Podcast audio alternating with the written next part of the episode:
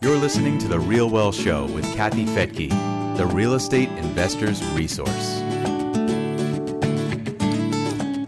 In this episode of The Real Wealth Show, you'll hear an amazing story of a 12 year old boy who wanted to upgrade his family's home.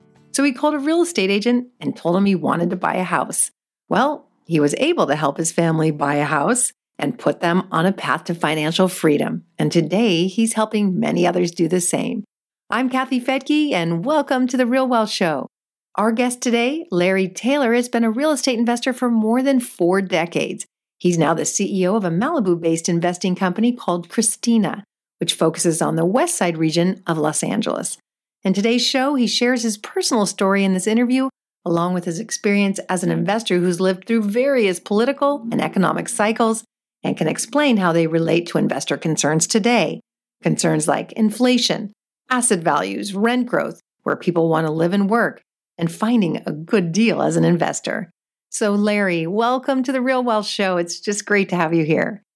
I know. I'm, I'm thrilled to be here. I know it's taken us a while to uh, coordinate this this morning. I mean, today, but I'm glad we can do it before uh, before the holiday. Yeah, likewise. Uh, so you, I've, I've always loved having experienced real estate investors on the show because you bring decades of experience, which is uh, important because so many people getting into the business have only experienced one cycle. And that's been a pretty robust one. You know, I know a lot of people who've made a lot of money in just the past five years and consider themselves experts. So I would love to hear uh, just like when when did you get started uh, acquiring real estate? Well, I have a very interesting story because I did start at a very young age, uh, probably, you know, before I was 13 years old. So, uh, and helping. Wow. Oh yeah, oh yeah, oh yeah. No, when I was very young, um, I moved to Los Angeles from the East Coast with my family. So I grew up in a, in a home in uh, in Pennsylvania and came to Los Angeles with uh, a couple of older sisters and squeezed into a two bedroom, one bath apartment in, what is now West Hollywood. Uh, and I didn't quite understand the whole concept. It was almost like, uh, well, where I came from, only poor people lived in places like that. So, um, and I was bound and determined to uh, not have to wait until my sisters were done with the bathroom so I could go. Uh, and I just called up a realtor. I think I was 11, uh, maybe 12, and uh, said, uh, I want to buy a house. And um, that really, um, I got, I met this fellow in 1966 um, uh, who drove me around in his brand new Oldsmobile Toronado, and we were looking at um, houses for sale uh, in the general area of what is now known as the Grove, where the farmers market is. Um, and uh, he started quizzing me as to what type of house I was looking for and why. And I explained I was living in an apartment building and I, I didn't think that was appropriate for what I wanted. Um, and he said, Well, not all apartment buildings are bad, you know. Um, you can buy an apartment building that has a large three bedroom, three bath owner's unit.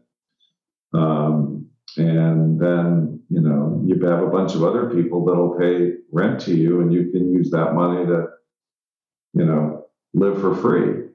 And i was very intrigued at that age. And uh, and that's exactly what my first real estate transaction was. Uh, i moved my family from being a renter in an apartment building to being uh, the owner of an apartment building where in fact we did have the equivalent of a three bedroom, three bath home inside an apartment building with another nine tenants that were paying the rent, which was then used to pay the loan. And that was another kind of an awareness that, wow, you can actually buy property, borrow the money for the purchase of the property from a bank, and then have tenants pay the loan back. Like, where, where in, where in the world? I mean, this can't be that you can actually borrow the money and have somebody else pay for it. I mean, it's truly amazing. But I I have to go back to this real estate agent and you, and uh, so a real estate broker was taking you around when you were eleven. I think I was twelve. Well, okay, okay, but now what was was this sort of just an educational thing, or did he think you could actually perform? Well, I was pretty tall. I'm six foot four, and and I looked a lot older, and I and I matured in the East Coast, and so I grew up in a small, rough and tumble town that was a combination of Italian Catholics and uh, some Irish, and you know, street gangs and uh, a bunch of unemployed coal miners. I mean, it was rough and tumble. And I came out here and met kids my age, and they were like infants, you know. and uh, I'd already gotten beat up enough times to know what it felt like, and I already beat up enough people to know what it felt like. And then I came here, and, and these kids were like children. I mean, like real babies, and and uh, you know, I guess when you grow up in a rough and tumble kind of a Scrabble sort of way, you mature in ways that others don't. And I was pretty mature at my age and I knew what I wanted. And the guy actually had no issues. I remember him like it was yesterday, Jim Greenspan. And, uh, you know, we had a very interesting conversation and, and, you know, and they say, well, how did you get that? Well, I did have to have my father co-sign on the loan documents, but because um, I was not, I was a minor, but um, I negotiated that entire transaction. okay, I've interviewed many, many, many people over, you know, uh, uh, 17 years now, and and this is a first. This is a great story. Oh my goodness. Okay, so you got your dad to uh, sign on the loan. What about the down payment? Thirty-three hundred dollars was about two thirds of their savings. So they put up the down payment and put up the loan, and you negotiated the deal. Yeah. And did you get a part of ownership? Oh no, it was all family. You know, no, I wasn't even thinking about. It. All I know is that I raised the quality of my family's living experience, and from there, uh, that I sold that at a profit a year and four months later, and then bought our first single family home. Wow! With the profits. Unbelievable. Okay, so uh, and that went that went to your parents, I assume. Or did yes, well, I negotiated that one too, and the purchase price of that house was twenty nine thousand two fifty, and that was enough profit from the apartment building to buy the house. That's incredible! Wow. And then we lived for free in a house that would now sell for about two point four million today. Real estate, but uh, inflation is transitory, right? um, I don't think it's transitory because in 2009, the Dow Jones Industrial Average was 6,600, having come down in the in the Great Depression, Great Recession since the Great Depression. But when you have a, a Dow Jones industrial average go to 35 or 36,000, you have stock prices, you know, achieving such incredible numbers. Are, is that really related to the value of those companies, or isn't that in and of itself inflation? Because as those prices go up and those shares get sold and that cash goes into the economy, in my view, inflation has been with us continually uh, you know, since the end of World War II, whether it's been more or less. It just depends on how the government calculates inflation. When they separate out, you know, energy, food, so on and so forth, just to achieve a number that we can all agree on. But remember, inflation is like a little bit like uh, drugs. You know, uh, a little bit of cocaine is okay. Too much of it might hurt you. And if we like inflation, it's like we like to know that something that we bought yesterday is today worth more than we paid for it. What we don't like to know is that it's worth less. We don't want to buy a stock at $40 a share and see it trading at 32.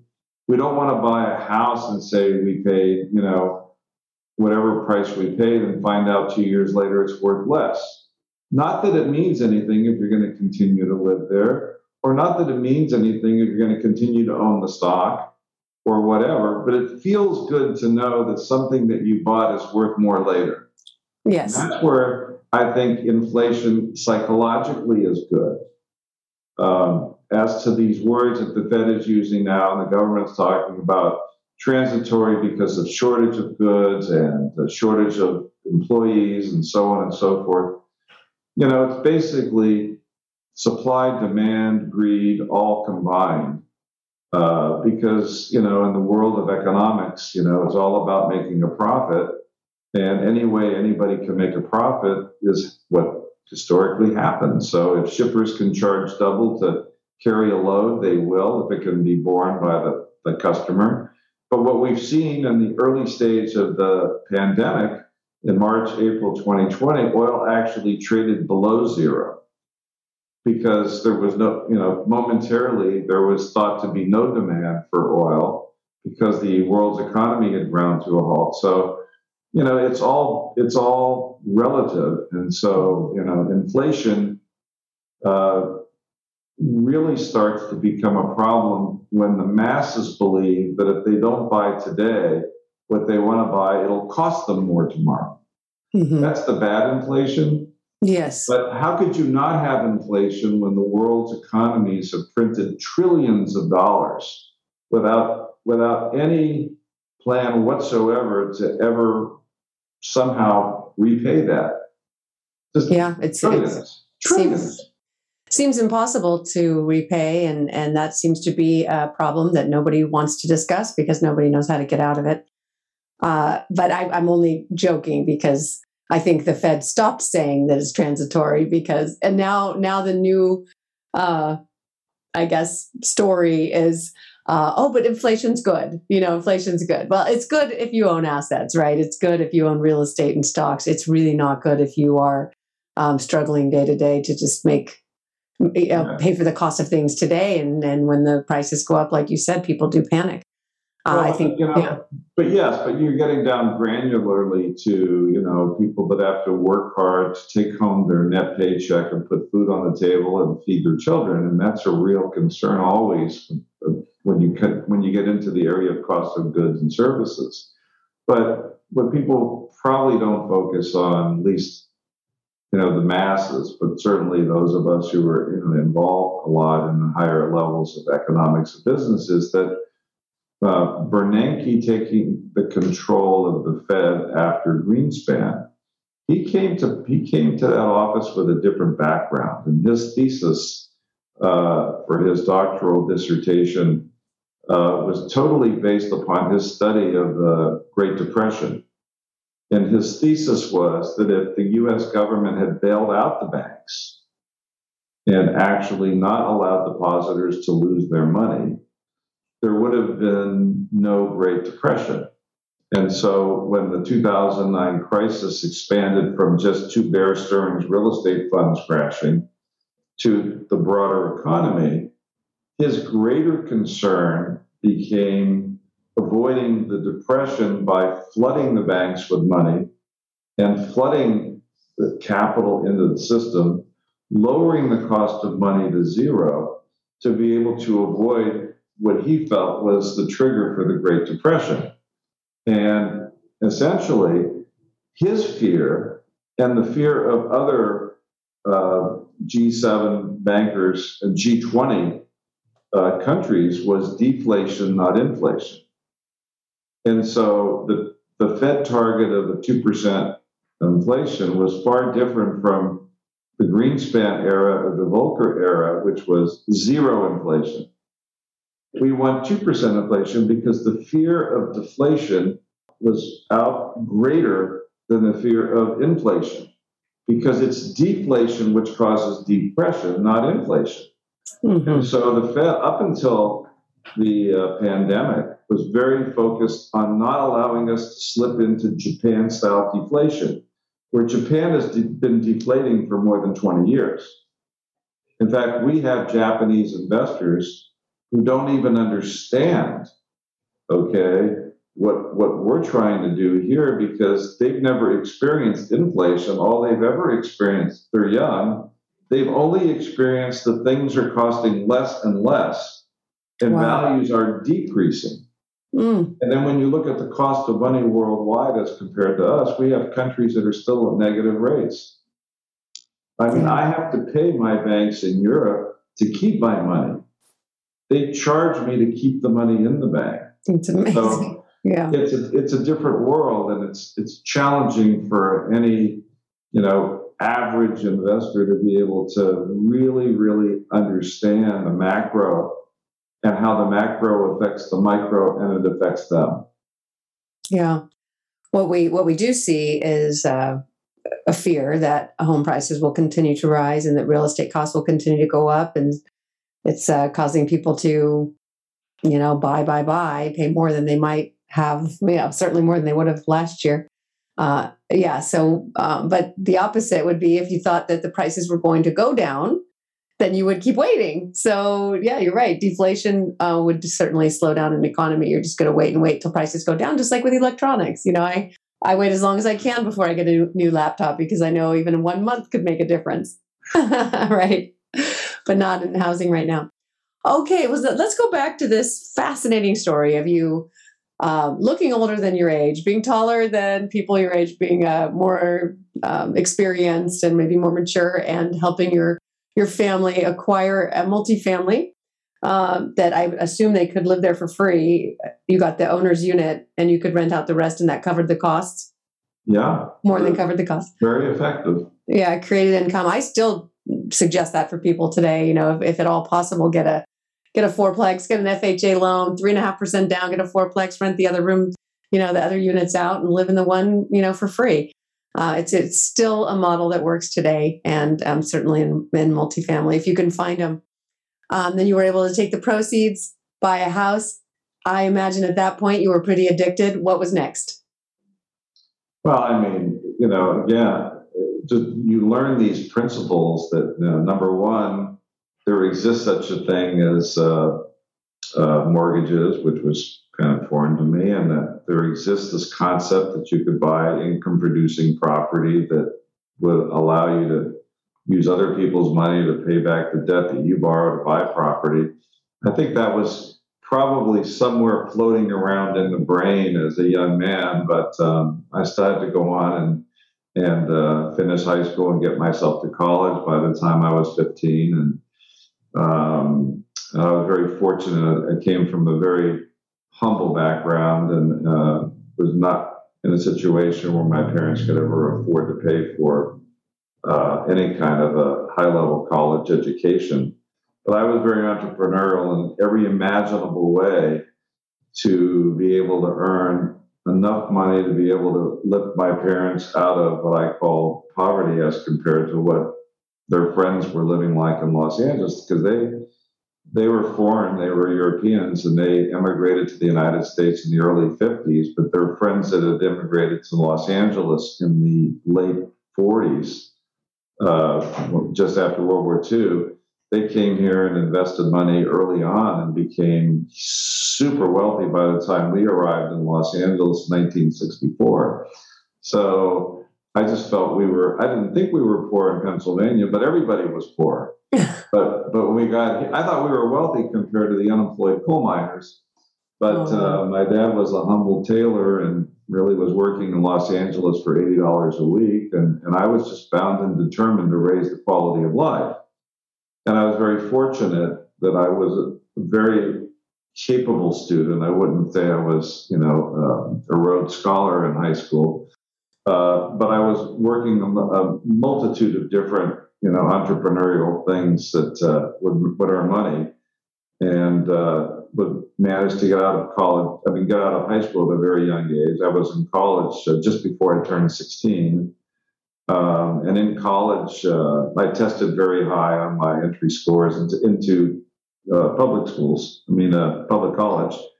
And from there, I won a scholarship to USC uh, full university scholarship. Uh, I was an accounting student, and I was introduced to professors who wrote the books that I was studying.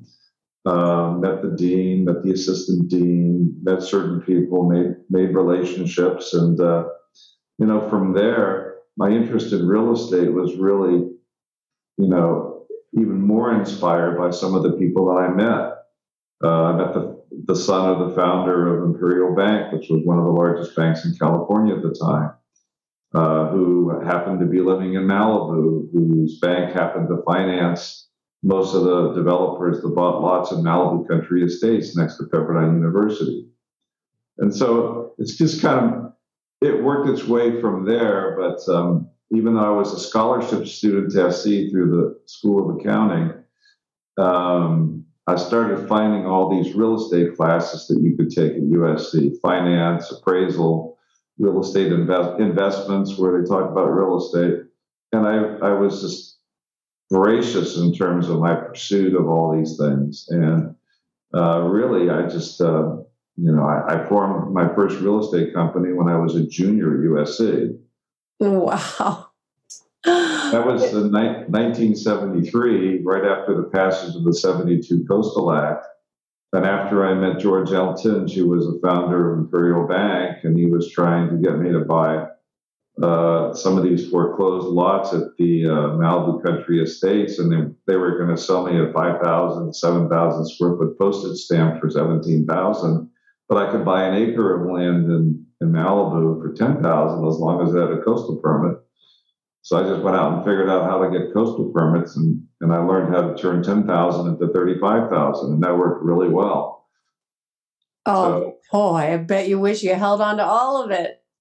Well, I can tell you, as I've told every one of our investors over the years, that if I could, I can't buy one property back that I sold for what I sold for, what I sold it for. Not one.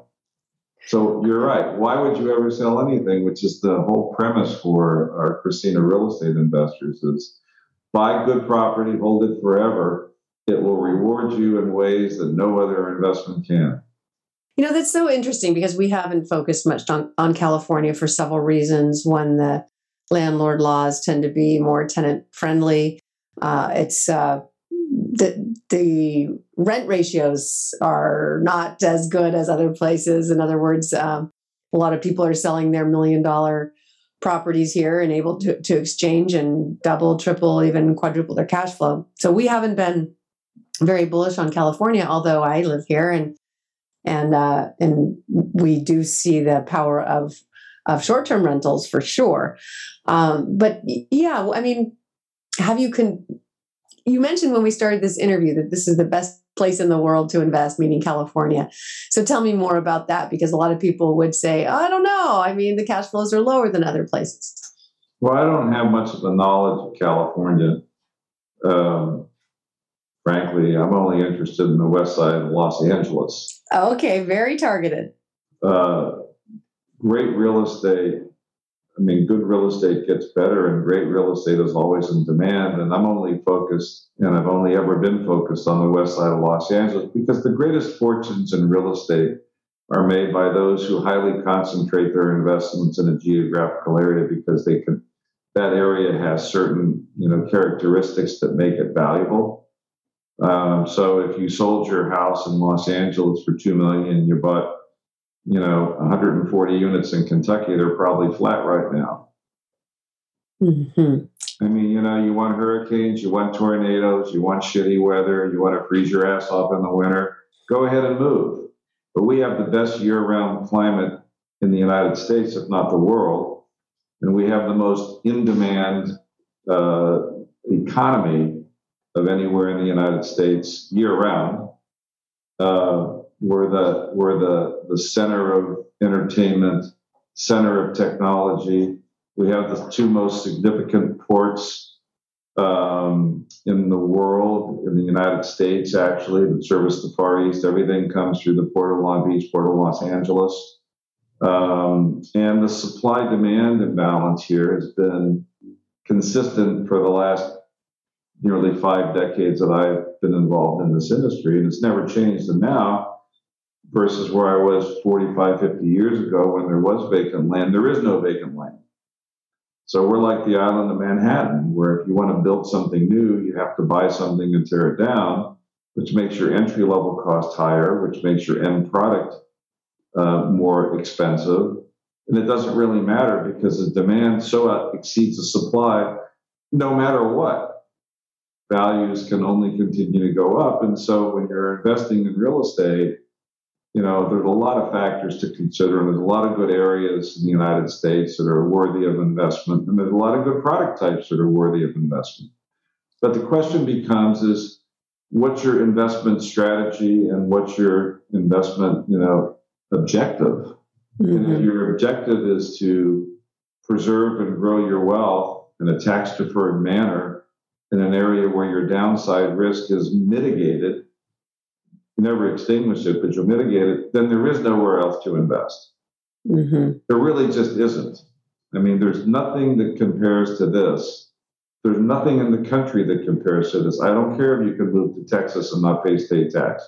If you're a real estate investor with depreciation and amortization, you're not paying anybody any tax.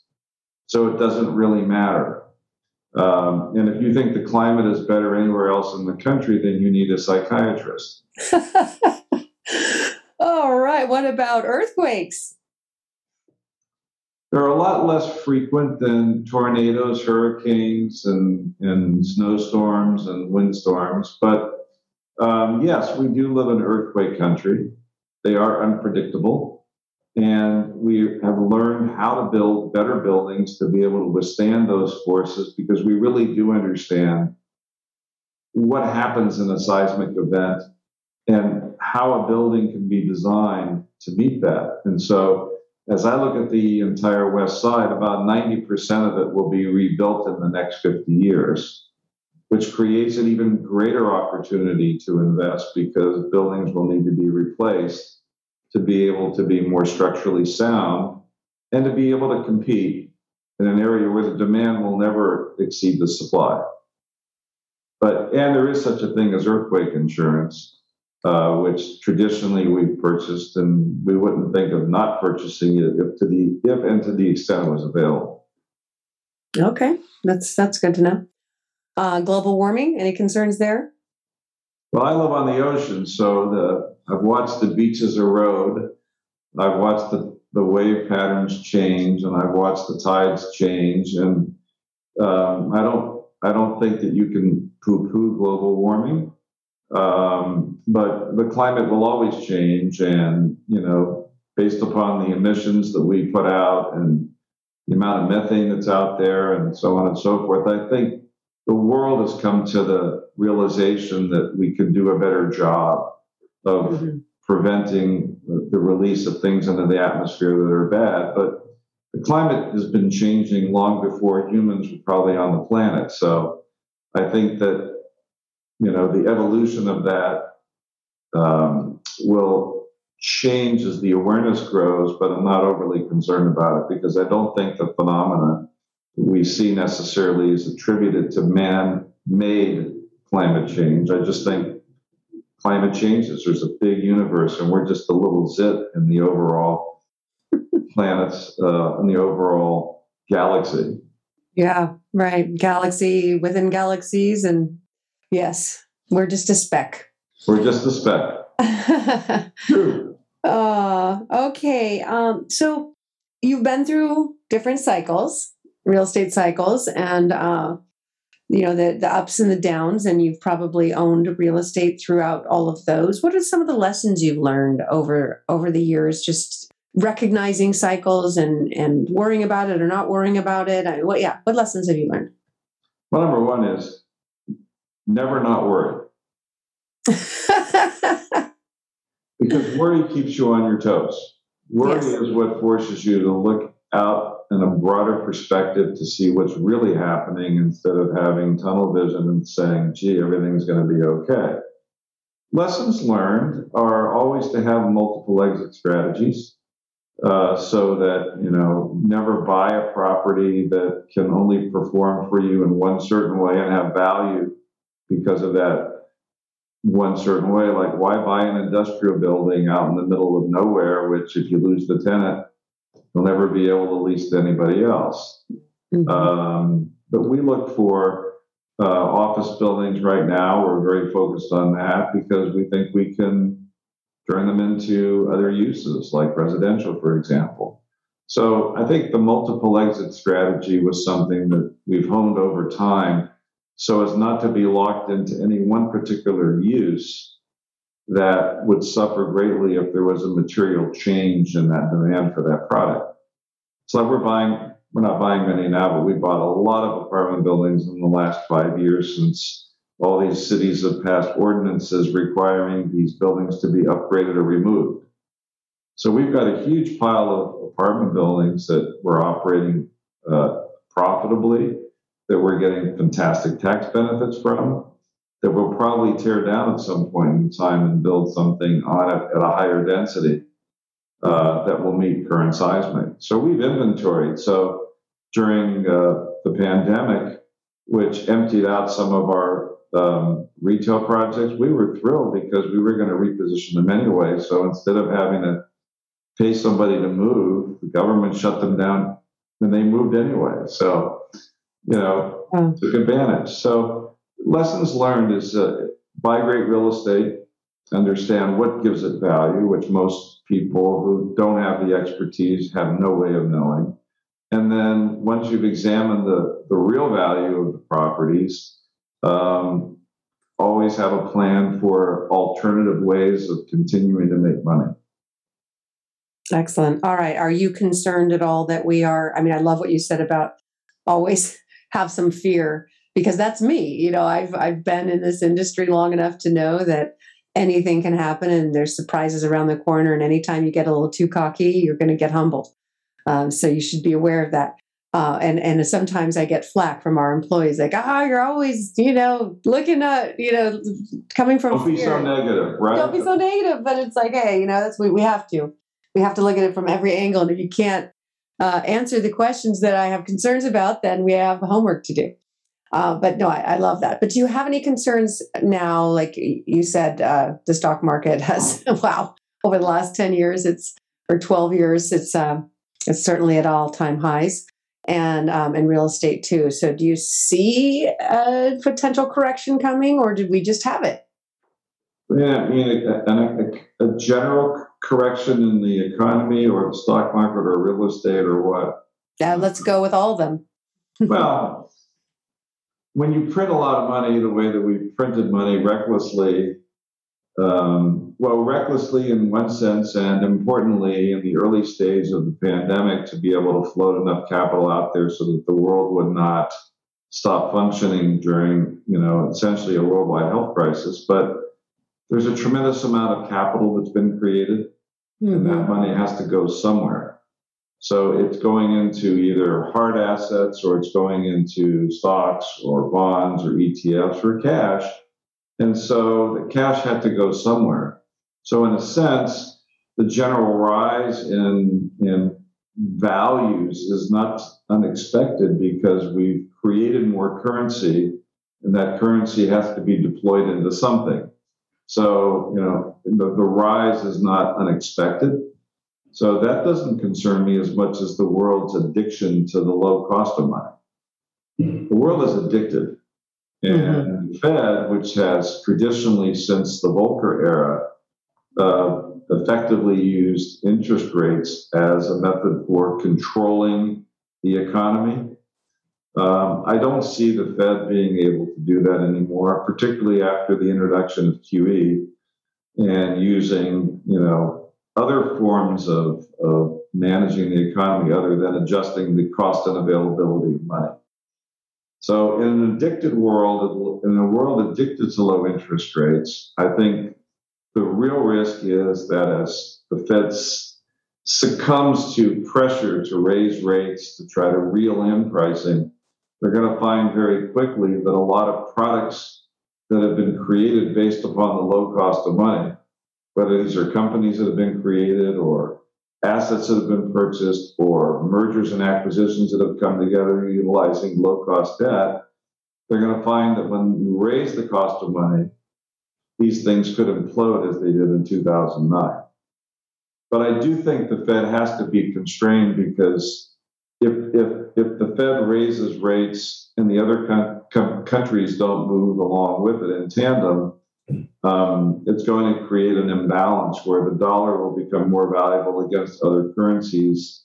And this imbalance will then transcend to a general unraveling worldwide again. So I think that's probably what we're looking at. It's very challenging for investors.